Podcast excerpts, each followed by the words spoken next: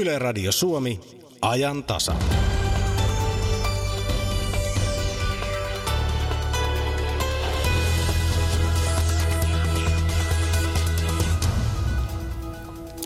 Ylihuomisen huominen jouluaatto kuuluu jo tässä lähetyksessä. Käymme joulutorilla ja myyjäisissä.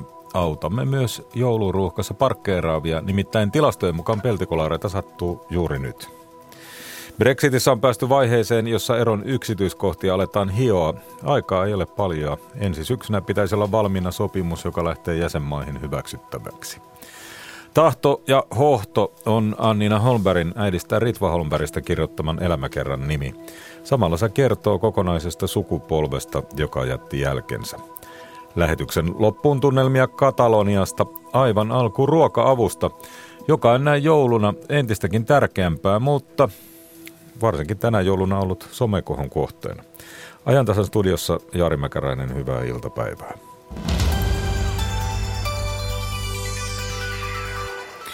Sosiaalisessa mediassa on tyrmistytty uutisesta, jonka mukaan hallitus leikkasi leipäjonoilta rahat pois. Eduskunnassa äänestettiin eilen vuoden 2018 budjetista, jonka talousarvioon ei sisältynyt kahtena edellisvuotena jaettu noin miljoonan euron tuki ruoka-apua jakaville yhdistyksille. Käytännössä tämä tarkoittaa, etteivät järjestöt saa rahaa vuodelle 2019, sillä ensi vuodelle rahat on jo aiemmin jaettu. Puhelimessa on nyt yhteiskristillisen sosiaalialan järjestö Samarian toiminnanjohtaja Ismo Valkoniemi. Hyvää iltapäivää sinne. Iltapäivää. Miten Ismo Valkoniemi sinä suhtaudut tähän tuorempaan päätökseen?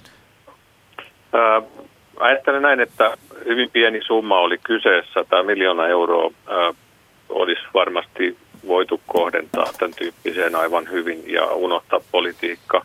Tässä on kyllä todellakin mittava määrä järjestöjä, jotka on tehnyt ilman rahoitusta tätä työtä. Ja, ja juuri haluaisimme huolehtia myös, että heidän niin ruoan laatu pysyisi hyvänä, eli nämä kylmä ketjut ja varastointimahdollisuudet. Siihen tällä rahalla on voitu vaikuttaa. No rahajärjestöt saavat kuitenkin myös kirkolta ja totta kai yksityisiltä lahjoittajilta. Ruokaa järjestöt taas saavat kaupoilta. Järjestönne Samaria on saanut runsaasti rahaa kalustohankintaan ja muun toiminnan parantamiseen. Ensin tälle vuodelle 765 000 euroa ja ensi vuodelle 790 000 euroa. Mitä tällä rahalla on saatu ja mitä sillä tullaan tekemään? No meillä on nyt kaikkinensa tämän kahden vuoden aikana niin noin 90 järjestöä on mukana tässä paketissa ja me ollaan lähinnä koordinoimassa tämmöistä isompana järjestönä tätä hakuprosessia ja sitä, että se apu menee pienille järjestöille. 171 paikkakuntaa saa sitä nyt sitten tulevana vuonna apua, 171 jakopistettä ja, ja ne ovat pieniä summia keskimäärin per järjestö. Niillä saadaan ostettua kylmä laitteita tai vuokrattua joku varastotila. Henkilökuluihin ei juuri tuota rahaa käytetä, koska summat on ollut on pieniä, koska ne jakautuu nytkin 70 osaa. No nyt kun tätä miljoona euron rahoitusta ei uusittu, niin mitä tämä tarkoittaa järjestöille? Mistä se on pois? Käytännössä järjestöt olivat äh, hakeneet avustusta juuri juuri sellaisia asioita, mihin he ovat löytäneet rahoitusta, eli nämä vuokrat ja kylmälaitteet. Esimerkiksi vuokrat on yksi asia. Varmaan monet joutuu luopumaan jostakin varastotiloista. Ja, ja myöskin varmaan palataan takaisin siihen, että, että myös omilla autoilla joudutaan hakemaan näitä, jos, jos yhdistyksellä ole varaa pitää autoa. Yleisesti ottaen näillä pienillä järjestöillä ei ollut rahoitusta lainkaan. Suomessa on noin 400 ruoka-apujärjestöä ja, ja todella pieniä toimijoita, jotka ovat halu, auttamisen halusta lähteneet liikkeelle. Jopa osalla ei ollut edes pankkitiliä. Että me olemme niin hallinnollisesti auttaneet siihen, että he saavat perusvalmiudet hakea kaupasta ruokaa ja jakaa sitä hyvälaatuisena eteenpäin. No, Kyllä tämä tällaiseen asiaan vaikuttaa. Osaatko kertoa meille, jolla ei kokemusta ole, millaisissa olosuhteissa ruoka-apua jaetaan? Monilla pienillä paikkakunnilla niin yksityiset ihmiset ovat hakeneet omilla autoilla auton takakonttiin tätä ruokaa. Eh, niitä on kerätty tiettyyn varastoon, jossa sitten järjestetään joku yhteinen tilaisuus jossakin tiloissa ja jaettu sitä. Ne kylmäketjut ovat olleet puutteellisia aikaisemmin. Nyt pari vuotta niihin on voitu vähän puuttua, vaikuttaa positiivisesti. Ja totta kai ollaan kiitollisia, että rahat on kaksi vuotta tullut, että en halua tässä niin kuin valittaa, mutta että, että juuri näihin ihan pienten järjestöjen toimintoihin tämä vaikuttaa. No vaikka rahaa ei juuri nyt kohdennettu tulevaisuuteen lisää, niin miten arvioit Ismo Valkoniemi, saadaanko ruoka-apua toimitettua jatkossakin sitä tarvitseville? Mä uskon, että nämä monet järjestöt olivat toimineet vuosia jo ilman, ilman rahaakin, mutta ää, nyt viime aikoina on puututtu juuri siihen, että, että isot elintarvikeketjut ovat sanoneet, että ne eivät anna enää, jos ei nämä kylmäketjut ole kunnossa, koska myös heillä on vastuu. Että siellä varmaan joudutaan tarkkaan nyt miettimään, mistä sitä rahoitusta saadaan tilalle. Varmaankin yritämme sitten yhdessä myös neuvoa heitä porukalla, ketkä, ketkä olemme vähän isompia, että millä tavalla he voivat hakea keräyslupia ja niin edelleen. Ihan perusasioista on kyse. Ja tässä varmaan meillä, joilla nämä asiat ovat kunnossa ja mahdollisuus taloudelliseen apuun, niin tietysti kukapa estää meitä sitten osallistumasta jonkun itseään läheisen järjestön toiminnata. Kyllä, juuri näin. Samaria ryn toiminnanjohtaja Ismo Valkoniemi, kiitos näistä terveisistä ja Kiitos. hyvää jouluodotusta. Kiitos samoin teille. Ja joulutunnelmiin pääsemme nytkin nimittäin osa uutta lahtelaista toriperinnettä on joulukylä. Nykyisessä muodossaan seurakunnan ja kaupungin vetovastuulla se on rakennettu torille kolmatta kertaa. Tänä vuonna joulukylä myyntikojuineen ja tapahtuminen on viikon mittainen. Laitetaan pakettiin huomisiltana. Mutta toimittajamme Tuija Veerito ennätti vielä tunnelmaan mukaan. Mikä siellä on tunnelma, Tuija? Joo, tällä hetkellä olen matkalla kohti äh, Lahden toria, sen keskipistettä. Siellä kohoaa komea suuri joulukuusi, kuten on kohonnut tässä vuosikausia. Ja kun mennään tuonne äh, joulukylään, niin tässä kuljetaan sitten luistinradan äh, ohi. Se on tässä torin reunamilla ja tälläkin hetkellä siellä pienet luistelijat luistelevat. Tässä kaveri kaatui, mutta se ei haittaa yhtään. Luistelu ja peli vaan jatkuu. Äh, joulutori se avautui tuossa viime viikonloppuna tai joulukylä ja tämän viikon ajan sitten täällä on tarjoltu ohjelmaa, on parikymmentä tämmöistä kojua, jossa sitten myydään käsitöitä, on, on myöskin äh, kaikenmoisia jouluherkkuja. Ja tällä hetkellä täällä tuoksuu savu. Nimittäin tähän kolmivuotiseen perinteeseen kuuluu myöskin se, että täällä on tämmöinen äh, tulisia, eli täällä voi sitten paistaa notskilla vähän niin kuin makkaraakin. Teillä on makkarat siinä tikunnokassa. No niin, on tää hieno mahdollisuus paistaa makkaraa. Joo. Mulla on tuossa lapsenlapsi luistelemassa, niin kun hän tulee sieltä, niin saapi sitten heti. Ai ai, haittaako savu? No ei se näin maalaistyttöä haittaa. Voi kierrellä vähän eri suuntiin sitten. Hyvä. Joo, kyllä makkarat pitää vissiin siihen tunnen keskellä laittaa, että saa ne paistettua sitten pienelle luistelijalle. Ja äh, sitten täällä tietysti ohjelmallista osuutta on tänäänkin ollut äh, tarinatuokioita ja sitten luistelukoulujakin on järjestetty ja joulupuuro tarjoilu, se on tuossa iltasessa ja iltasella ja oi oi kaunis jouluseimi, sekin kuuluu lahtelaisiin jouluperinteisiin, nimittäin tämähän on äh, tämmöinen seimikaupunki tämä Lahti ollut jo monta vuotta ja semmoisen seurakuntien tuosta pisteestä saa myöskin sitten tämmöisen leima, jos lähettää joulukortin täältä vuosittain. Tierna poikia on tänä vuonna kutsuttu tänne tänäkin iltana ja sitten myöskin on täällä ollut kinkkupingo. Yle Lahti järjesti kinkkupingon. En tiedä kuka sitten sen kinkun ää, voitti. Jaha, tässä ollaan nyt sitten parin tämmöisen ää, kojun edessä. Tässä on paikallisia herkkuja. Ja sitten näyttää olevan myöskin Ahvenanmaalta herkkuja. Kinnarin tila, muistelen, että on täällä ollut useampakin, useampanakin vuonna ja Teemu Kinnari, äh, monetta kertaa sinä olet. No päivää vaan. Me ollaan itse asiassa Kinnaritilan puolesta niin neljättä kertaa nyt joulutorilla ja, ja ensimmäisen kerran toki tuossa launun auki ollaan, mutta nyt tässä ihan torilla torilla sitten kolmatta kertaa. Joo, minkälainen kokemus on ollut? No kiitos.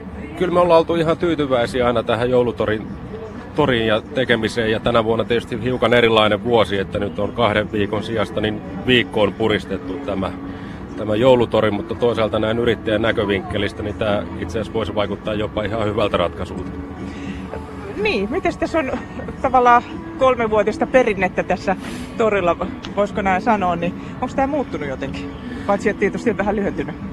No on, on muuttunut, sanotaan tietysti tämä, miten tori tänä vuonna on järjestetty, nyt pisteet siitä, että tämä on, on sel, selkeämpi, että viime vuonna tuli hiukan pala, palautetta siitä, että on myyntipisteet vähän hajallaan ja, ja osa asiakkaista oli yritti meitä löytää ja löysi huonosti, niin tänä vuonna tämä on selkeämpi ja, ja, ja sikäli menty eteenpäin, mutta toki toivoisi, että täällä olisi meitä myyjiä vielä enemmän. Niin, teitä on nyt tuommoiset 30 kuuli, vaikka kojuja on vähän vähemmän. Hei, tässä on tämmöinen äh, hauska äh, tonttumuori. Mm. Eli sinä tulet äh, Ahvenanmaalta. Joo, tai tuotteet tulee, minä tulen täältä. Joo, sä oot oikein lämpimästi pukeutunut. Joo, kyllä mitä kaikkea kerrospukeutumista? Joo, eli löytyy housuja kolmet ja paitoja on myös kolmet ja käsineet ja villasukat ja kaikki pipot ja muu, tonttupipo. Joo, ja se on Tiina Taavila. Joo, kyllä. Ja mitäs, äh, minkälainen kokemus sinulle on ollut tämä? No ihan, tota niin, noin niin. Monetta kertaa? No ensimmäistä kertaa, mutta tuotteet on kyllä ollut ennenkin täällä, mutta minä olen myymässä ekaa kertaa. Joo, kokemus hyvä, huono? No ihan tosi hyvä. Täällä on ihan mukavaa. Asiakkaat on ihan riittänyt. Tietenkin enempikin aina voisi olla, mutta ihan tämmöistä joulun tunnelma, joulumusiikkia ja ihmisillä on iloinen mieli ja kaikki. Joo, onko jotain toiveita joulupukille nyt vaikka ensi vuodelle sitten, jos tulet? No tota noin, niin että voisi olla kuiva keli ja lunta. Aurinko paistaisi ja semmoinen 4-6 astetta pakkasta ja sellainen. Mm, toivottavasti korvatunturi kuulee. Joo, kyllä. Kuuleeko Jari? Kiitos, hyvin tänne kuuluu ja anteeksi Tuija Verto sinulta ja muilta siellä torilla, koska eihän se mikään Lahden tori ole, vaan Lahen tori. Lahden torilta mennään sitten joulumyyjäisiin tänne Helsinkiin. Niistähän voi nykyään hankkia miltei koko vaatekaapin sisällön. Nyt tarkennamme katseemme eri toten koruihin. Niistä ei tänä päivänä materiaalikirjoja ja ideoiden rikkautta puutu. Mira Stenström kävi tosiaan täällä Helsingissä vanhalla ylioppilastalolla, hyvinkin perinteisellä joulutorilla. Pipareita, englannin lakritsia, donitseja, muffinseja, salmiakkia, sen tuhannen monenlaista. Nyt ei kylläkään olla karkkikaupassa, vaan tällaisen korupisteen äärellä. Tässä on Elvarista Sanna Leinonen. Sinä teet karkkikoruja. Joo, kyllä. Eli näähän ei ole sitten niinku suuhun laitettavia, vaan pistetään enemmänkin korvaa ja kaulaan. Karkin näköisiä. Maku ei ole niin kohillaan näissä versioissa. Mistä nämä korut on tehty?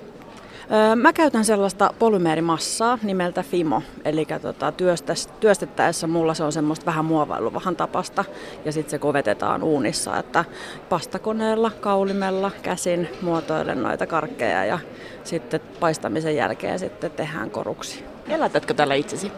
Elätän, joo. Et seitsemän vuotta sitten lähin yrittäjäksi ja olen työllistänyt monta muutakin ihmistä tässä samalla. Että tämä lähti niinku harrastuksesta sitten musta tuli käsityöläinen. Karkkikorujen maailmasta siirrymme sitten huovan maailmaan. Ilonista ei ja Siirrellä. Sinulla on huopakoruja. Miten nämä on tehty? Neula huovutettu ja sitten siihen on omeltu vetoketjua myös reunaan kaikkiin. Eli vetoketju reunustaa esimerkiksi tuollaisia koruja, missä on erilaisia lehtiä, erivärisiä lehtiä, ja nuo lehden sisusosat on tehty huovasta. Huovuttamalla on tehty sisustat, joo, ja vetoketjut on kaikki kierrätettyä täysin itse tehtyä. Minkälainen on tyypillinen messukavia, joka ostaa näitä koruja? Öö, keski-ikäinen nainen tai vanhempi nainen. Mitä luulet, kuinka värikkäitä koruja suomalaiset ovat valmiita pitämään? No kyllä saan kiitosta, että löytyy hyvin värikkäitä, että siitä, siitä tulee kyllä aika paljon kiitosta, että on, on iloiset värit ja No, no monesti sanotaan, että ei, ei näytä kauhean suomalaiselta ja positiivisesti kyllä suhtaudutaan. Huovasta siirrymme nahkaan. Täällä on Sini Eronen, jonka pöydältä löytyy esimerkiksi nahkaisia korvakoruja. Miten helppo nahkaa on työstää koruksi? On helppo, on helppo työstää. Mulla on tässä, mä leikkaan ne, ne mallin Eli en pakota nahkaa ollenkaan, että, että on helppo käyttää, että on kevyet. Mitä kaikkea teet nahkasta tällaisia koruja? kaulakoruja, avainkaulonauhaa, heijastinta, laukkuu vaatteita on tehnyt ja se on lähtenyt, lähtenyt oikeastaan siitä, että kun on tehnyt asiakkaille nahkasta vaatteita, niin sitten jämäpaloista on aloittanut sen. Tavallaan myös el- ekologista. Kyllä, joo. Iholta irtoaa se sellaista rasvaa, niin, niin, niin kestääkö nahka puhdistusta tällainen koruksi taipunut nahka? Joo, kestää puhdistusta, eli nihkeällä, nihkeällä tota, nahkapesuaineilla, eli esimerkiksi Marseille saippualla, niin puhdistaa, niin kyllä, kyllä se saa puhtaaksi. Kiiltokuvatkin ovat löytäneet tiensä koruiksi. Kateriina Helminen. Tässä on siis rinta, rintarosseja, missä on kiiltokuva. Joo, eli siinä on kiiltokuva laitettu lakan alle ja ne on sitten tuollaiseen uusiopahvipohjaan kiinnitetty. Täällä on muun muassa erilaisia perhosia, perinteisiä ruusukiiltokuvia, jotka, jotka moni, moni muistaa keräilykirjoista ja, ja näkyypä tuossa olevan tuommoinen orvokki-kiiltokuvakin saanut korun muodon. Minkälainen menekki on itse tehdylle korulle tänä päivänä? no kyllä se on ihan, ihan kohtalaisen hyvä ja varsinkin näitä kiiltokuvakoruja, niin sellaiset naiset ostavat niitä, jotka ovat pikkutyttöinä keränneet kiiltokuvia. Eli näissä mä oon monta, monen monta tarinaa kuullut niistä omista muistovihoista ja kiiltokuvakansioista. Ne on ihania kuultavia. Sinulla on pitkä kokemus käsityöläisenä. Joo, mä oon ollut yrittäjänä 14 vuotta käsityöyrittäjänä. Minkälainen merkitys joululla on käsityöläisellä? Se on todella iso merkitys. Suurin piirtein neljännes niin koko vuoden liikevaihdosta tulee joulusta, joulumyynnistä monilla messuilla ja monissa myyjäisissä näkee tätä nykyään usein puukoruja. Voi olla koruja esimerkiksi, joissa on käytetty puuhelmiä tai sitten on käytetty erilaisia vanereita, joita on sitten lakattu, sahattu muotoonsa ja niistä tehty koruja. Tässä on Paulina Rundgren Handicrafts-yrityksestä Eveliina Hynninen. Teillä on riipuksia tehty puusta. Joo, me ollaan tehty siis tota, puuta yhdistetty emalointiin ja tässä on laserleikattu suomalaista koivua nämä meidän puukorut ja pelkästä emaloinnista ei pysty tekemään kovin isokokoisia koruja, niin sitten on haluttu ottaa kevyt materiaali siihen rinnalle, mikä puu on ja suomalaisia tosi lähellä oleva materiaali kanssa. Graafiset muodot myös miellyttää suomalaisia tosi pitkälle. Niin tässä näkyy olevan pääskynen ja, ja sitten on tuommoinen vähän niin kuin hunajakennon kuusi kulmio.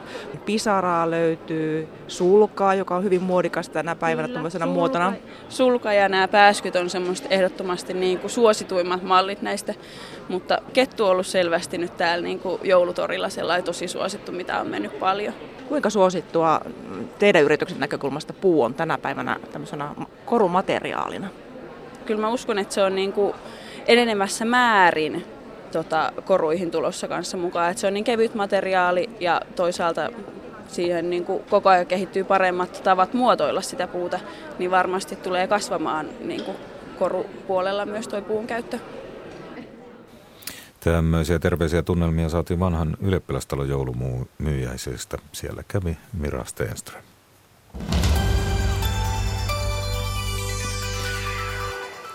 Jatketaan jouluteemaa, mutta vähän eri näkökulmasta. Näin joulualla asiointiliikennettä riittää ja autossa ajatukset karkailevat helposti muuhunkin kuin vain liikenteen seuraamiseen. Ja tämä tiedetään erityisen hyvin vakuutusyhtiöissä. Tilastot osoittavat, että parkkipaikkojen kolarit ja kaikenlaiset peltikolhut lisääntyvät juuri jouluviikolla. Autoliiton koulutuspäällikkö Teppo Vesalainen kehottaa autoilijoita ajaessaan ajattelemaan ennen kaikkea ajamista – Siitäkin huolimatta, että vaikkapa Mairetädille ei ole vielä keksitty lahjaa. Olli Ihamäki lähti tar- tarkkailemaan paikoittamista. Me olemme seuranneet jo hyvän aikaa Autoliiton koulutuspäällikkö Teppo Vesalaisen kanssa tässä isolla parkkipaikalla tätä parkkialueen liikennettä ja tehneet kaikenlaisia johtopäätöksiä tästä näkemästämme. Teppo, miten sä pidät tässä kaikkein semmoisena selvimpänä virheenä autoilijoiden täällä joulukiireessä ajellessa ja parkkipaikkoja etsiessä? Kyllä niin kuin se turvallinen liikkuminen niin liikenteessä kuin sitten täällä parkkipaikallakin, niin se lähtee ehdottomasti siitä, että se ajatus on siinä nimenomaan ajamisessa. Me tiedämme, että muutenkin, ei vain näin jouluna, juuri tällaisilla parkkialueilla tapahtuu valtaosa niistä peltikolareista, joita me kaikki sitten yhdessä vakuutusmaksuissamme maksamme. Niissä harvemmin sattuu mitään henkilövahinkoja, mutta peltiä ruttaantuu ja monta kertaa se on aivan täysin turhaa. Mitä sä sanoisit nyt, kun me ollaan tässä tovin aikaa seurailtu tätä touhua tällä parkiksella? Mikä tässä nyt on semmoinen, joka entisen autokoulun opettajan ja nykyisen Autoliiton koulutuspäällikön silmään pistää kaikkein räikeimmin? No tota, kyllä mä äh, tätä peruttamista niin mä pyrkisin välttämään enemmän, mitä, mitä äh, nyt näyttää, että täällä. Eli äh, kannattaa pyrkiä äh, hakemaan se pysäköintipaikka niin, että pystyisi ajamaan etuperin ensimmäisen ruudun läpi suoraan seuraavaan ruutuun. Eli niitä löytyy kyllä tuo parkkipaikan laitamilta kauempaa, niitä läpiajettavia ruutuja niin silloin ei jouduta peruttamaan paikalle tultaessa eikä jouduta peruttamaan ruudusta lähtiessä, niin silloin se riski siihen peltikolariin niin on, on kaikkein pienin. Ja toki sitten, jos sattuu olemaan sellainen parkkipaikka, niin kuin näin joulun, joulun ruuhkissa saattaa olla, että yksinkertaisesti sellaista läpiajettavaa ruutua ei löydy, niin silloinkin olisi huomattavasti viisaampi vaihtoehto sitten peruuttaa se auto ajoväylältä ruutuun koska siinä kun ajoväylältä lähdetään peruttamaan ruutuun, niin muista ruuduista lähtevien on väistettävä sitä ajoväylällä olevaa ruutuun peruttavaa autoa. Ja tota, äh, sitten taas se aikanaan kauppareissun jälkeen, niin se ruudusta lähtö niin onnistuu huomattavasti turvallisemmin ja helpommin, kun päästään nokka edellä liikkeelle. Ja sitä paitsi niin pohjalaaset sanoo, se menee paljon noileemmin se auto perä edellä sinne ruutuun kuin keula edellä auto ikään kuin on taipuisampi silloin. Kyllä, kun sen opettelee, niin, niin, niin se menee, menee hyvinkin näppärästi. Sinne. Vähän niin kuin taskuparkkeeraus perä edellä, niin se on ihan eri juttu kuin keula edellä. Mutta kun me katsomme tuonne parkkialueen reunoille, niin täälläkin kuitenkin on siellä juuri väliä tilaa. Ja se, mikä siellä on yhtenä etuna myös, on se, että ei tule näitä markettikolhuja kylkiin, kun siellä ei olla kaiken aikaa availemassa ovia on väljempää tilaa. Se on totta joo, eli, eli todennäköisyys sille, sille, että kun ajaa auton sinne parkkipaikan äh, laitamille, niin todennäköisyys, että siihen viereen ajaa joku toinen auto, niin on aina pienempi. Jolloin ensinnäkin autosta ulostulo on helpompaa, kun saa ovet kunnolla auki, ja vastaavasti auton sisämeno on helpompaa, ja, ja äh, sitten tota, äh, vältytään myös niiltä viereisen, viereisen auton ovista tulevilta kolhuilta varmemmin. Johtuuko se meidän ihmisten yleisestä halusta vain ikään kuin ikävä suoritus työntää tuonnemmaksi, että me emme peruuta välttämättä sinne, kun suurin osa näistä ihmisistä ajaa keula edellä ruutuun, joka on, niin kuin äsken sanoit, ihan virheellinen ratkaisu. Joo, toi on erikoinen juttu ja mä oon sitä itse monesti miettinyt, että mistä se, mistä se johtuu, koska kyllä mä ainakin itse miellän sen ruudusta pois peruuttamisen huomattavasti hankalammaksi kuin ruutuun peruuttamisen. Varmaan kaikki ajattelee näin, mutta silti he ajaa keula edellä siihen koska nimenomaan ruudusta pois peruutettaessa, niin silloin pitää havain, havainnoida tot, äh, sivulta tulevia ja myöskin sitten on mahdollista, että sieltä, sieltä vastakkaisesta ruudusta takapäin peruuttaa joku samanaikaisesti. Ja, ja, ja sitten on vielä se itse peruttaminen siinä, siinä niin, niin, niin on se huomattavasti haasteellisempaa. Ja sitten siinä on poliisilla haasteellinen työ myös, kun hän selvittää, että kumpi tässä on maksaja, kun kaksi peruuttaa vastakkain. Nimenomaan näin se on ja, ja se saattaa olla, että se tilanne, tilanne sitten siinä, siinä kohtaa voi mennä niin sanotusti puoliksi, äh, puoliksikin se syyllisyyden jako, jos, jos tota noin, niin, ei ole sitten selkeitä silminnäkiä lausuntoja, että mitä siinä on tapahtunut. No kuule, täällä parkkialueellahan ajellaan aika rehvakkaastikin välillä. Käytetään melko lailla kovia nopeuksia ottaa huomioon kuitenkin kaikki nämä vaihtuvat tilanteet ja yllätykset. Luuletko, että kaikille on selvää se, että mitkä ovat väistämissäännöt? No ei se, ei se kyllä välttämättä, välttämättä automaattisesti ihan, ihan selvää kaikille ole ja, ja muutenkin niin välillä kyllä hirvittää katsoa näitä tilannenopeuksia, mitä, mitä ihmiset täällä käyttää. Eli, eli nyt pitää muistaa se, että siellä parkkipaikalla on kuitenkin todella paljon, paljon myös jalankulkijoita, koska siinä kohtaa, kun ne äh, perheautosta purkautuu ulos, niin he ovat jalankulkijoita siihen asti, kunnes takaisin sinne autoon menevät. Ja, ja tota, äh, tavallaan se pitäisi se autoilijan sovittaa nopeutensa sen jalankulun mukaiseksi siellä parkkipaikan liikuttaessa. Se pieni lapsi voi rynnätä rynnätä sieltä autojen välistä eteen äidin pakatessa ostoksia, ostoksia samanaikaisesti autoon. Eli, eli ajonopeudet täytyisi pitää ihan mielellään kävelynopeudessa tai jopa sen alle.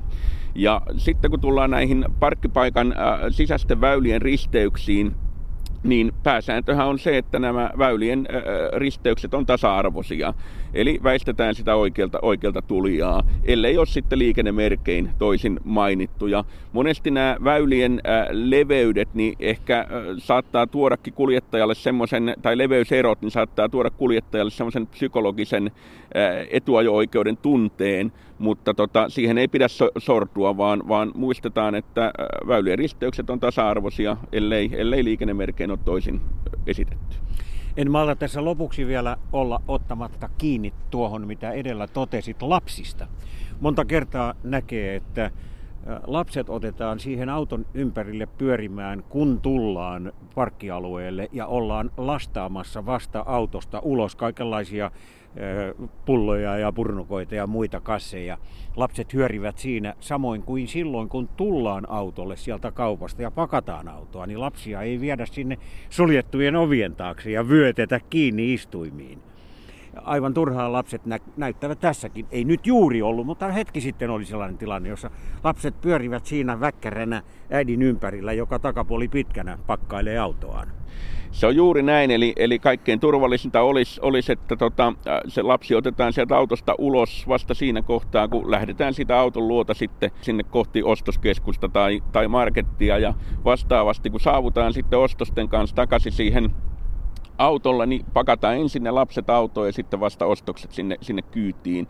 Niin se autossa sisällä se lapsi on kuitenkin suhteellisen hyvin turvassa. Ja vielä kun muistetaan käyttää niitä lapsilukkoja niin, että ne, ne pienet lapset ei saa itse ovia auki sisäpuolelta, niin silloin, silloin tämä on vielä aika semmoinen varma tapa lisätä sitä lasten turvallisuutta. Ja myöskin tietysti lapsilukkojen ansiosta sitten niin, niin vältetään myös se, että se lapsi ei ei tota, äh, intoa piukassa niin pamauta sitä ovea auki siihen viereen pysäköidyn auton, auton kylkeen. No tässähän tuli nyt ohjeita ja neuvoja Tepolta niin kuin Turkin hihasta ikään. Jos nyt jotakin tästä pitäisi saattaa sinne mielen sopukkaan oikein jäämään, niin tietysti nämä ohjeet, jotka koskivat lapsia. Mutta sitten tämä ihan näppärä juttu vaan siitä, että totuttaisiin ajamaan parkkipaikalla ikään kuin ensimmäisen paikan läpi siihen seuraavaan, jotta sitten kun lähdetään pois, voidaan lähteä nokka edellä. Niin eikö siinä olisi jo voitettu aika paljon ja joulumieli sen kun tässä vaan kohoilee? Juurikin näin ja ää, arjen realismia on, on että varmaan, varmaan ne jouluhässäkä pyörii mielessä, niin ää, ei pidetä liikaa kiinni niistä, niistä omista oikeuksista, vaan ollaan sitten valmiita, valmiita joustamaan tarvittaessa. Että jokainen kuljettaja tekee tuo liikenteessä virheitä, jos joku muuta väittää, niin valehtelee. Ja silloin kun joku toinen tekee sen virheen, niin jos me luovutaan, luovutaan siitä omasta oikeudestamme, niin me vältetään sillä, sillä kuitenkin se ikävä onnettomuus ja näin saadaan hyvä joulumieli kaikille. Kyllä ja muistetaan joulun kunniaksi Ensio Itkosen vanhoja sanoja, että ajetaan mieluummin avoimella kämmenellä, moikkaillaan ystävästi, ystävällisesti ja kiitellään sen nyrkkiin puristetun kämmenen sijaan. Se on hyvä ohje, niin kuin Enskan, Enskan kaikki ohjeet oli, oli aivan erinomaisia aikana. Näin Autoliiton koulutuspäällikkö Teppo Vesalainen, toimittajana oli Ihamäki ja onneksi Siinä tuli lopuksi mainituksi Ensio Itkonenkin. Hänethän autoliikennetoimittajat valitsivat muutama päivä sitten vuosisadan liikennevaikuttajaksi. Radio Suomen aattoaamussa nautitaan kello kahdeksasta alkaen perinteisesti joulupuuroa manteleiden kera. Kello 12 Suomen Turku julistaa joulurauhan ja Minna Pyykön joulumaailma avautuu kello 13 jälkeen. Kynttilät sytytetään haudoilla iltapäivä neljältä ja tiernapojat esiintyvät kello viiden jälkeen. Kello 18 alkaa neljätuntinen ilmasilta ulkosuomalaisille ja aattoilta päättyy joulun yöhitaisiin. Yle. Radio Suomi.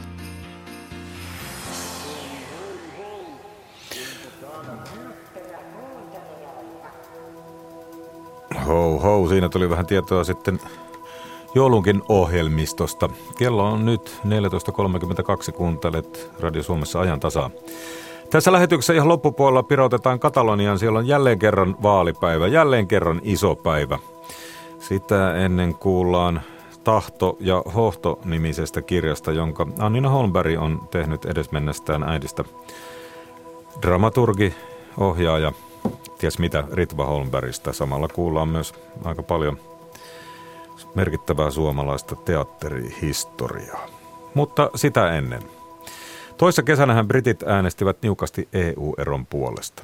Nyt Brexitissä on päästy vaiheeseen, jossa eron yksityiskohtia aletaan hioa, eikä aikaa ole paljon. Ensi syksynä pitäisi olla valmiina sopimus, joka lähtee jäsenmaihin hyväksyttäväksi. Sakari Kilpälä vieraana on ulkoasian valiokunnan varapuheenjohtaja Pertti Salolainen ja Kalevi Sorsasäätiön toiminnanjohtaja Mikko Majader. Miten kuvailisitte tätä väliaikaa äänestyksestä tähän ensimmäiseen vaiheen päättymiseen, kun on sovittu EU-kansalaisten asemasta Britanniassa ja brittien, brittikansalaisten asemasta EU:ssa, maksusta EUlle sekä rajasta Irlannissa? Mitä britit ovat ymmärtäneet EU-erosta Brexitistä tänä väliaikana, Mikko Majander? No mun mielestä tämä, tässä on kaksi asiaa, jotka nousee esiin. Ensimmäinen on se, että Brexitin äänestystulokseen ja mitä sitten tehdään. Oltiin täysin valmistautumattomat, ei ollut minkäänlaisia askelmerkkejä siitä, miten mennään eteenpäin. Huomattavasti monimutkaisempi sekä neuvotteluprosessina että Britannian sisäisten kohesioiden ja rintamien suhteen. Ja tästä johtuen niin aikaa on mennyt aivan liian paljon, että tämän aikataulu alusta lähtien on ollut hyvin kireä ja sitten tähänkin vaiheeseen asti päässyt, että päästään neuvottelemaan itse sopimuksesta – niin, niin kestänyt liian kauan aikaa. Ja sitten jos se takaraja tuolla jo hämöttää, niin tähän vaiheeseen on mun mielestä niin kuin ladattu turhan ahdas aikataulu, jotta tästä niin kuin mielekkäästi selvittäisiin. Kenen tavoitteet toteutuivat tässä ensimmäisessä vaiheessa? No sen voi sanoa, että lähinnä kyllä EUn ja komission tavoitteet toteutuivat aika hyvin, mutta – Mielestäni tässä on harpattu kyllä liian kevyesti isojen ongelmien yli. Ja yksi näistä on Pohjois-Irlanti. Kun siihen tilanteeseen olen monen tavoin, monin tavoin perehtynyt, muun muassa aikanaan suurlähettiläänä, ja, ja, ja sitten muutenkin katson sitä niin kuin entisenä EU-neuvottelijana, minkälaiset kysymykset siellä ovat esillä, niin esimerkiksi kauppasopimukset. Jos Britannia tekee nyt sellaisen kauppasopimuksen, joka on, ja kauppasopimuksia, jotka ovat ristiriidassa EU-sopimusten kanssa, mikä on tietysti todennäköistä. Niin mitenkä siellä Pohjois-Irlannissa hoidetaan tämä kauppasopimuskysymys? Millä tavalla hoidetaan heidän tullit ja rajatarkastukset ja muut asiat, kun Irlanti lähtee siitä, että mikään ei oikeastaan saa muuttua. Siellä on alkanut hyvä yhteistyö tämän Good Friday-sopimuksen jälkeen. Nämä vastakohtaisuudet ovat siellä lieventyneet ja asiat ovat alkaneet mennä hyvään suuntaan eh, yhteiskunnallisten ja sopimusten, sopimusyhteiskunnan kannalta. Ja jos nyt sitten eh, tässä tulee uusia ongelmia, niin mitä se vaikuttaa siihen koko tilanteeseen Irlannissa? Hieman hämmästyin sitä, kun Irlannin poliittinen johto sanoi, että no nyt on saavutettu aika, aika riittävä tulos näissä. Minä en käsitä, mikä se on, kun mitään ei ole saavutettu. Niin minun mielestäni kyllä Euroopan unionin yhteisönä, 27 maan yhteisönä ja komissio on tähän asti vienyt Britannian näissä neuvotteluissa. että niin kuin täysin käsit, käytännössä. Ja se vain osoittaa sitä, että siellä Brexit-leirillä yliarvioitiin oman käden vahvuus ja oman motivaation. Ehkä motivaatio oli, mutta miten käytännössä edetään, niin siitä ei ollut realistista kuvaa. Ja tämä, tämän hyväksyminen on nyt sitten kuluttanut tämän puolitoista vuotta aikaa. Miten tämä vaikuttaa sitten Britannian neuvottelu, ikään kuin sen sisäisen neuvotteluasetelmaan siellä Britanniassa? kun, kun on ikään kuin komission tavoitteet ovat toteutuneet. Ja, ja, ja sitten kuitenkin niin oli e, e, erittäin uhka, uh, uhmakas se lähtötilanne, että, että saadaan sellainen sopimus, joka halutaan, halutaan tai sitten ei mitään sopimusta ja EU saa pysyä mantereellaan. Jos toteaisin ensin sen, että, että 52 prosenttia silloin äänestyksessä oli sitä mieltä, että erotaan EUsta – nyt noin 40 prosenttia, vähän yli 40 prosenttia näyttää olevan mielipidetutkimusten mukaan sitä mieltä, että, että, että tämä on järkevä liike. Eli toisin sanoen kannatus tota, EU-sta eroamiseen on selkeästi vähenty, vähentynyt ja voi vielä romahtaakin, kun nähdään, mitä tämä todellisuudessa merkitsee. Siis nyt vasta alkaa maraton – ja hieman ihmettelen sitä, että meni tämä ensimmäinen vaihe näinkin helposti. Siellä, se tarkoittaa sitä, että siellä on työnnetty vähän sivuun, jotta päästä eteenpäin vaikeita ongelmia.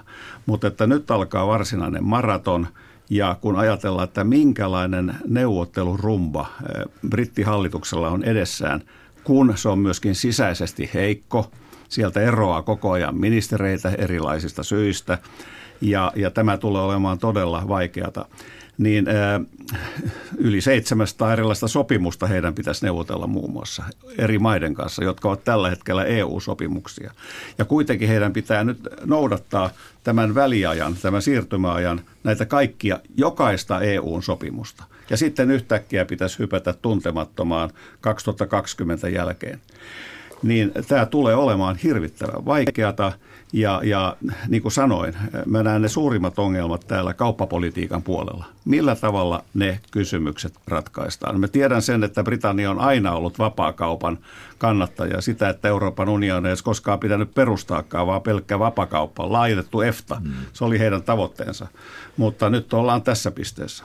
Mitä merkitsee se, että meidän hallitus hävisi parlamentissa äänestyksen, jossa päätettiin siitä, miten erosopimus hyväksytään. Eli parlamentin mukaan se, se päättää tästä erosopimuksen hyväksymisestä, eikä hallitus niin kuin me ei olisi halunnut.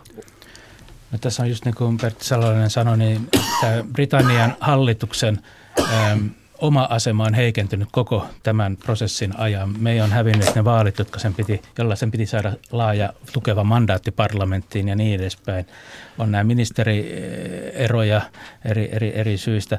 Tämä parlamentin äänestys on signaali siitä, että hallituksen oma asema ja legi, oma asema Britanniassa on niin kuin heikentynyt ja sitä haastetaan jopa omien riveistä jatkuvasti. Itse päätöksenä mä en usko, että se on niinkään ratkaiseva se, että miten tämä sitten, jos se neuvottelutulos sieltä saadaan, että jos se hyväksymismenettely on se, että se, siinä kuullaan myös parlamenttia, niin se ei ole ihan yksiselitteistä, että kelle se lopullinen päätösvalta siinä kuuluu. Että enemmän se on signaali siitä, että tämä ei ole Teresa Mayn hanskassa tämä homma niin vahvasti kuin pitäisi olla. Mikko Majaneri ja Pertti Salonen, pidättekö mahdollisena, että, että Brexit perutaan? Mä en tiedä, voiko sitä pitää mahdollisena, mutta se on mun toivomus, että se perutaan. Koska alun perin näen, että tämä, tämä Cameronin äh, tuota, riskipeli – oli virheellinen ratkaisu, se, että hän ylipäätään pisti tämän kansanäänestykseen. Nimittäin siinähän kävi sillä tavalla, että, että samoin kuin Euroopan parlamentin vaaleissa, ne, jotka vastustavat Euroopan unionia ja tätä yhtenäisyyttä Euroopassa, niin nehän menevät aktiivisimpina äänestämään. Siksi eh, Britannian europarlamentaarikot ovat voittopuolisesti EU-kriittisiä – ja se johtuu siitä, että nämä kielteisesti suhtautuvat, he äänestävät enemmän. Samoin kävi tässä kansanäänestyksessä. Mikko Meander, oletteko samaa mieltä, että tämä ei, ei enää peruunnu? En, en usko, että Brexit peruuntuu. Se, että onko se mahdollista, kaikenlaistahan voi tapahtua, en sitä voi poissulkea, mutta en, en, mikään ei nyt kuitenkaan viittaa siihen, että tähän suuntaan tämä muljahtaisi. Näin Kalevi Sorsa, säätiön toiminnanjohtaja Mikko Majander. Toisena haastateltavana oli kansanedustaja Pertti Salolainen.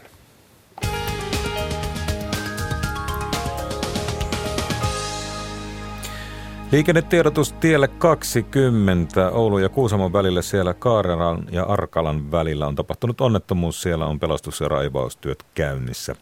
Tie 20 Oulun ja Kuusamon välille Kaarela Arkala kohtaan. Siellä onnettomuuspaikan raivaus.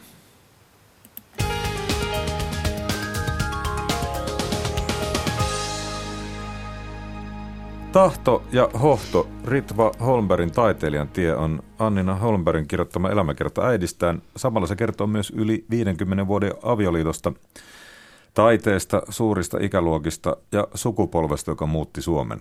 Tervetuloa ajantasaan Annina Holmberg. Kiitos. Ensimmäisenä tulee kyllä mieleen, että miten kirjoittaa omien vanhempiensa tarinaa? No ei ollut tarkoitus kirjoittaa tietenkään. Ainahan kirjoittaa jotain muuta kuin mikä alun perin oli tarkoitus. Mä, mulla oli vahva tarve alun perin kirjoittaa niin, niin hurjasta aiheesta kuin kuolema, tai oikeastaan kuolemaa kohti kulkeminen, koska mä hoidin ja saattohoidin äitiäni puolitoista vuotta, ja se oli semmoinen niin vahva vaihe elämässä, että se, se niin kuin pakotti mut jollakin tavalla käsittelemään sitä ja mä oon huomannut, että kuolemasta puhuminen ja, ja, ja kirjoittaminen, niin se on paras tapa niin kuin välttää sellaista mystifiointia. Siitä tulee jollakin tavalla lähe, niin kuin helpommin käsiteltävä ja ei ole kyse niin kuin varsinaisesti surutyöstä, mutta toki siinä on siinä on pisara sitäkin. Ja mä tein, mä tein sitten itse asiassa nimellä Isäni on iltatähti, koska isä jäi mulle, mä oon ainoa lapsi, täysin epäkäytännöllisenä ihmisenä, ikään kuin mun, mun teini-ikäisten lasten jatkeeksi huolettavaksi. Ja tota, se oli meillä semmoinen perheen vitsi, joka auttoi meitä kanssa selviämään. Mä kirjoitin sitten vähän yli sata sivua tästä äidin, äidin loppuvaiheesta ja se oli Touko Siltala kustantaja, joka luki sen ja sanoi, että tämä on hyvä – mutta tämä vaatii elämän, lisää tähän elämä. Ja sillä tavalla lähti niin kuin tämä, että tein äidistäni, no se on elämäkerta, mutta mä halusin sitten niin kuin siihen niin vahvasti myöskin sen niin kuin oman näkökulman, niin kuin, että mä en halunnut, halunnut olla itse päähenkilönä, mutta myöskään mä en halunnut kirjoittaa sellaista perinteistä tietokirjaa, jossa ollaan hirveän niin kuin, jollakin tavalla itse ei olla ollenkaan olemassa, koska sit mä sanoin, että mä en ole tietokirjailija, niin mun pitää saada tehdä se tyttären näkökulmasta, koska se on kuitenkin, sit, mä oon ainoa, joka voin siitä näkökulmasta kirjoittaa. No tuliko itselle yllätyksiä matkan aikana? No tuli ihan hirveästi. Mä, mä luulin, mä tietysti kun mä lähdin siihen, niin mua eniten pelotti se, että kun mä en ole mikään teatteritieteilijä, niin että jos mä teen virheitä – niin sitten mua syytetään niistä, että ei se näin ollut ja ei, näin ei voi teatterista kirjoittaa. Ja tota, toki teatteri on, niin kuin onhan siinä muutakin kuin teatteria, on elämää. Elämästä mä mielestäni osaan kirjoittaa, mutta, tota, mutta sitten paljon vaikeampaa kuin opetella sitä semmoista tietokirjoittamista oli, oli yllättäen se, että kun mä luulin tietäväni äidistä kaiken – niin kuin ihmisenä ja mä huomasin, että mä en tiedä paljon mitään. Tai mä tiedän toki ainoana ihmisenä maailmassa, millainen hän on äitinä. Mutta Ritvalla oli paljon sellaisia alueita, jotka hän niin kuin rajasi tai jotenkin piti niin kuin silleen diskreettinä. Että monet hänen ystävänsäkin sanoi sitä, että vaikka hän oli avoin, sosiaalinen, puhu asioista, niin sitten jos oli tiettyjä, hän teki, niin kuin esimerkiksi uransakin hän, hän teki ihan niin kuin tyynesti vähän, ei, ei voi sanoa marginaalissa, mutta siis niin kuin aloitti Ruotsista, oli näyttävästi ohjaaja siellä ja ihmiset Suomessa ties vaan Kalle Holmberin ja sitten heidän yhteiset työnsä. Et se oli aina vähän, vähän isän varjossa ja, ja ihan, ihan niin kuin sieltä tuli paljon anekdootteja ja paljon, paljon uusia asioita. Ja sitten loppujen lopuksi se viimeisin suurin yllätys oli se, että äiti ei vieläkään ole täysin auennut mulle. Ja se loppupäätelmä mulla oli, että ei kukaan ihminen, että kaikki me pysytään, meistä aina joku arvotus säilyy. Ja se varmaan on se, mikä sitten kuitenkin meistä tekee mielenkiintoisia. No Samallahan tämä oikeastaan myös tarkkaa kuvausta yhden sukupolven työstä ja se työ muutti koko Suomen kulttuurielämän. Ja oikeastaan mä olen ennenkin miettinyt sitä, että suuret ikäluokat aikuistuivat ja alkoivat saada paljon aikaiseksi, mukaan lukien perhe, lapset, työ jo varsin nuorina. Nykyään tuntuu, että jollakin tapaa vielä nelikymppiset ovat ikään kuin nuorisoa, joka elää sitä nuoruutta, etsi tarkoitusta ja tietää elämässä. Joo, siinä on varmaan monia ihan niin kuin jo käytännön syitä, esimerkiksi minkä takia kaikki sai lapsia kauhean aikaisin, koska ei ollut vielä e-pilleri lyönyt läpi. Niin me, me, äiti oli 19, kun mä synnyin ja, ja se oli syy, että hän tuli raskaaksi, että he meni pian naimisiin ja isä oli 24 ja isä oli niin kuin sit 26, kun teki lapualaisopera, joka oli siis niin kuin semmoinen merkittävä teatterihistoriaan jäävä teos ja, ja äiti oli kolmekymppinen, kun oli Obusvenska teatterin johtaja Turussa ja, meni sinne niin kuin vailla kunnon ruotsalaista kiel, tai ruotsin kielen taitoa ja kaikkea. Että kyllä he todella hirveän paljon niin kuin nuorempana teki asioita kuin esimerkiksi minä, jolla lapset syntyi yli kolmekymppisenä ja, ja ei oikein ammatinvalintakaan oli sitä sun tätä ja teki vähän kaikkea. Mutta niin kuin niillä oli kauhea tietysti eh, ei silloin jääty roikkumaan koteihin eikä niin kuin funtsimaan, että kyllähän se oli niin kuin yleinen semmoinen. Ja sitten mä luulen, että siinä oli niin paljon sitä eh, sanomisen tarvetta ja, ja, ja myöskin, että silloin todellakin oli sitä sukupolvikapinaa ja sitten kun se keräytyi yhteen, niin Niin, ja tietysti olivat mm. tottuneet jo lapsesta saakka, että koulut oli täynnä lapsia, että ikään kuin oli myöskin niin kuin vertaisista sellaista tietynlaista kilpailua ja, ja tota, piti saada oma ääni esiin.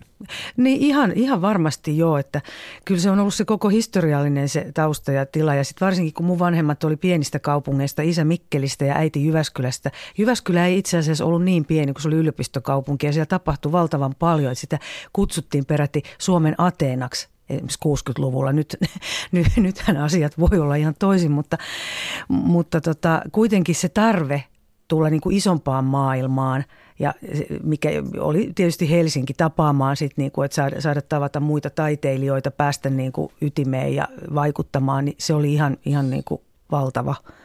No tosiaan Lapualaisopera tuli mainittua, sen ympärille on rakentunut oikea legenda ja samoin sitten Turun kauden – seitsemästä veljeksestä puhutaan vieläkin hartaasti, mutta tosiaan Ritva Holmberg teki uraa myös Ruotsissa, menestyy siellä hyvin. Sillä taisi olla mm. hänelle henkilökohtaisesti melko suuri merkitys. Oli ja sitten hän sai niinku tehdä rauhassa töitä. Et se oli se paikka, jossa ei vertailtu Kalle Holmbergiin. Et äitihän on koulutettu dramaturgiksi ja siinä kyllä oli ohjaajakoulutusta myös, mutta varsinaisesti hän niin kuin aloitti sen uransa dramaturgina ja teki kyllä koko elämänsä myös dramaturgin töitä ja opetti siis, oli ihan lehtorina teatterikorkeakoulussa, ihan, ihan huippudramaturgia koulutti siellä Jussi Parviaisista lähtien. Mutta tota, kun hänelle tuli tämä valtava tarve sitten itse myös ohjata, niin mä luulen, että se ruotsinkielinen, se oli, se oli ensin ruotsi, mutta sitten hän teki myös niin kuin Suomessa, suomenruotsalaisella alueella. Ja, ja vasta sitten niin kuin rupesi näkyvämmin tekemään mm, suomenkielisissä taloissa ja isoissa taloissa, niin kuin Helsingin kaupungin teatteri ja Tampereen teatterit.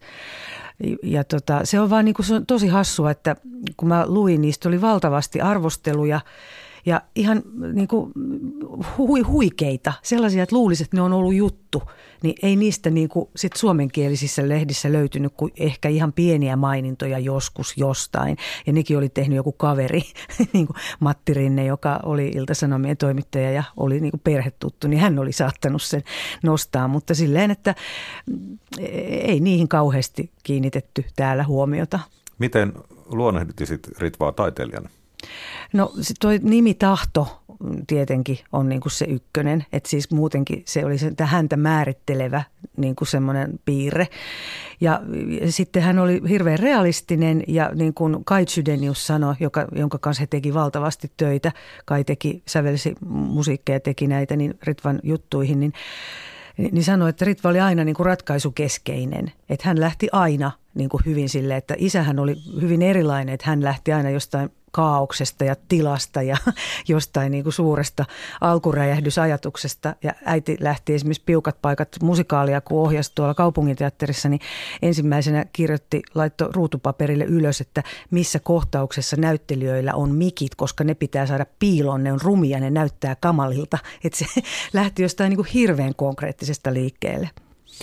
Ja tuota, Paavo Haavikon tekstin ystävänä täytyy kiittää, että tuot Ritvan roolin dramaturgina esiin, kun kerrot rauta-ajasta, joka on suomalaisen television historia.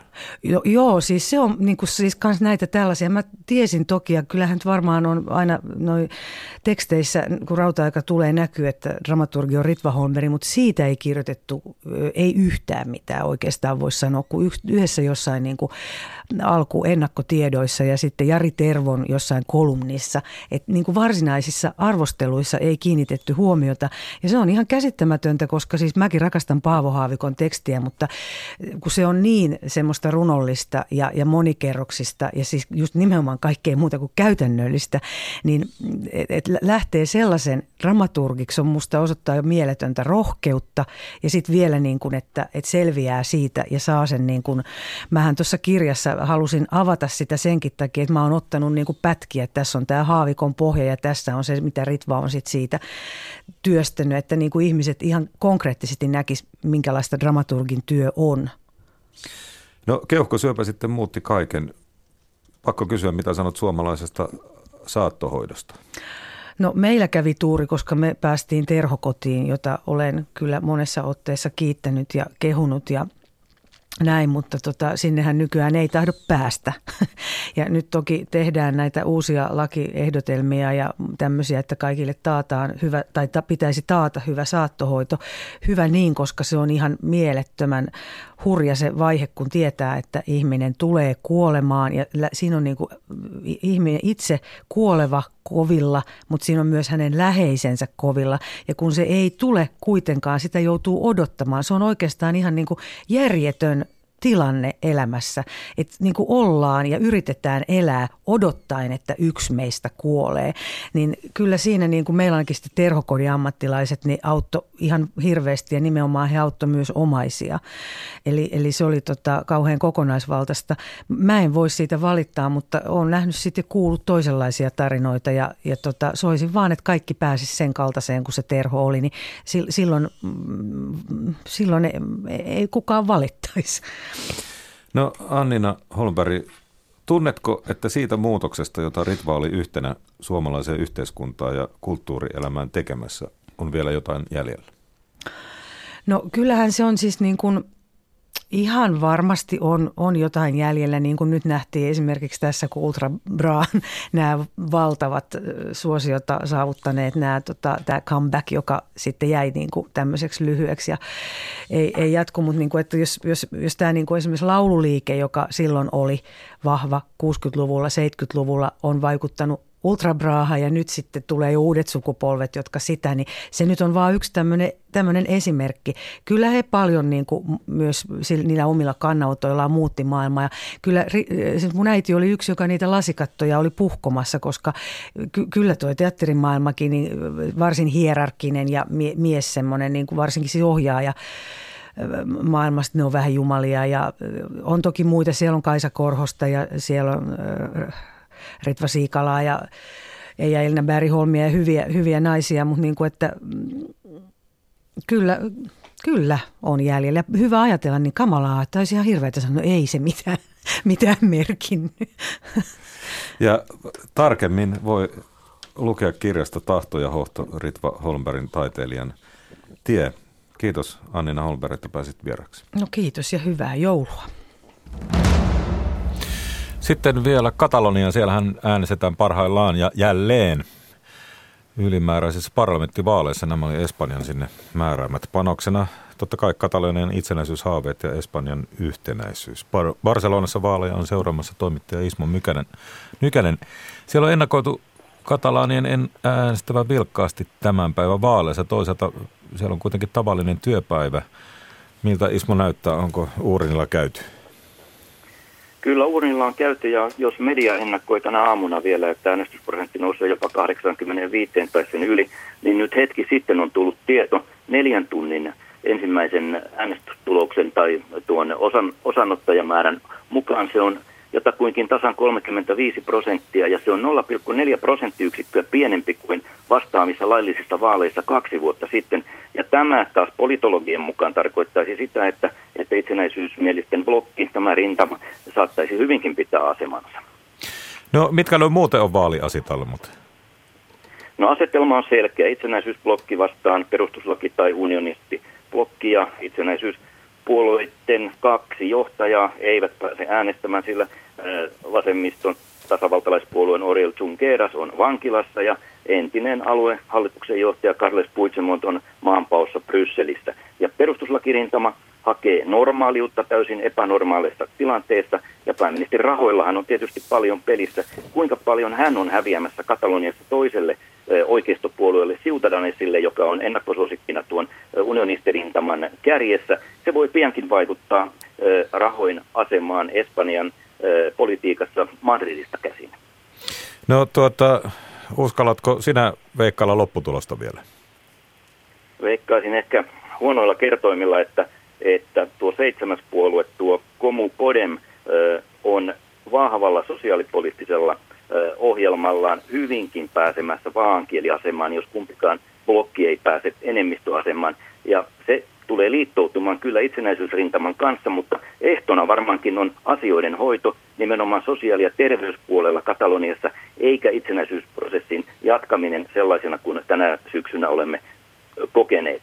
Sosialistien tukeen tämä, tämä äh, komu ei ole lähtemässä, sillä sosialistithan Kataloniassa olivat tuon autonomian rajoittamisen kannalla pääministeri Rahoen suuntaviivojen mukaisesti, joten tällaista isoa vasemmistopokkia tuskin on tulossa uuteen parlamenttiin. No toisaalta sitten taas Espanjahan on ilmoittanut, ettei se välttämättä sitoudu vaalien tuloksen. Tarkoittaa ne sitä, että jos se ei ole mieleinen, niin ei siihen sitouduttakaan. Mitä se tarkoittaa? No kyllä se tarkoittaisi ihan puhtaan journalistisesti katsottuna sitä, että, että tilanne muuttuisi entistä surrealistisemmaksi, jos kerran viiden miljoonan uurnilla käynnillä ei ole mitään merkitystä, millä sitten olisi. Eli autonomian hyllyttäminen olisi ratkaisuna aika outo tämän jälkeen, eikä se tunnu mitenkään Espanjan sisäiseltä asialta eurooppalaisen demokratiakäsityksen valossa, vaikka EU saattaisi vielä myöntyä siihenkin. No tuota, minkälainen tunnelma siellä ihan tavallisilla ihmisillä on? Tämähän asia kyllä varmasti, tai tilanne jatkuu vielä pitkään, mutta, mutta tuota, miten se vaikuttaa koko tämä epätietoisuus sitten sen normielämään? No juuri tuo epätietoisuus ja epävarmuus on ollut näkyvissä tänä aamuna, kun kävin katsomassa Barcelona keskustassa muutamalla äänestyspaikalla. Silmiin pisti se, että tietysti eläkeläiset, jotka eivät ole töissä, ovat lähteneet ensimmäisenä liikkeelle. Tiettyä, en sanoisi apatiaa, mutta väsymystä tässä nyt on. Ja jonkinlainen tunnelma, että vielä kerran nyt näytetään. Mutta Tapahtuuko se niin, että näytetään sama mielipide vai tuleeko mielipideen muutos, joka pakottaisi poliitikot tuosta pattitilanteesta liikahtamaan jonnekin päin. Mutta kun on tosiaan työpäivä menossa, työnantajat ovat antaneet neljä tuntia aikaa käydä äänestämässä, niin tällä hetkellä on vielä vaikea sanoa, mitä viimeisen kuuden tunnin aikana tuolla urnilla oikein tapahtuu. Tiedämmekö, milloin tulos on tiedossa? Ö, isot mediatalot aikovat antaa ovensuukyselyt tulokset heti kello 21 Suomen aikaa, eli ilta kahdeksalta täkäläistä aikaa. Ja tuolloin alkaa käsin lasku kaikilla, kaikilla 2680 äänestyspaikalla. Eli lopullinen tulos kestänee varmaan tunti tolkulla tuon jälkeen, mutta, mutta edellisissä vaaleissahan nuo, nuo nimenomaiset ovensuukyselyt ovat osuneet aika tarkkaan. Kiitos. Mutta, Kiitos Ismo Nykönen näistä. Nyt annetaan tilaa uutiselle ajantaseelle huomisaamuna kello 10 uutisten jälkeen.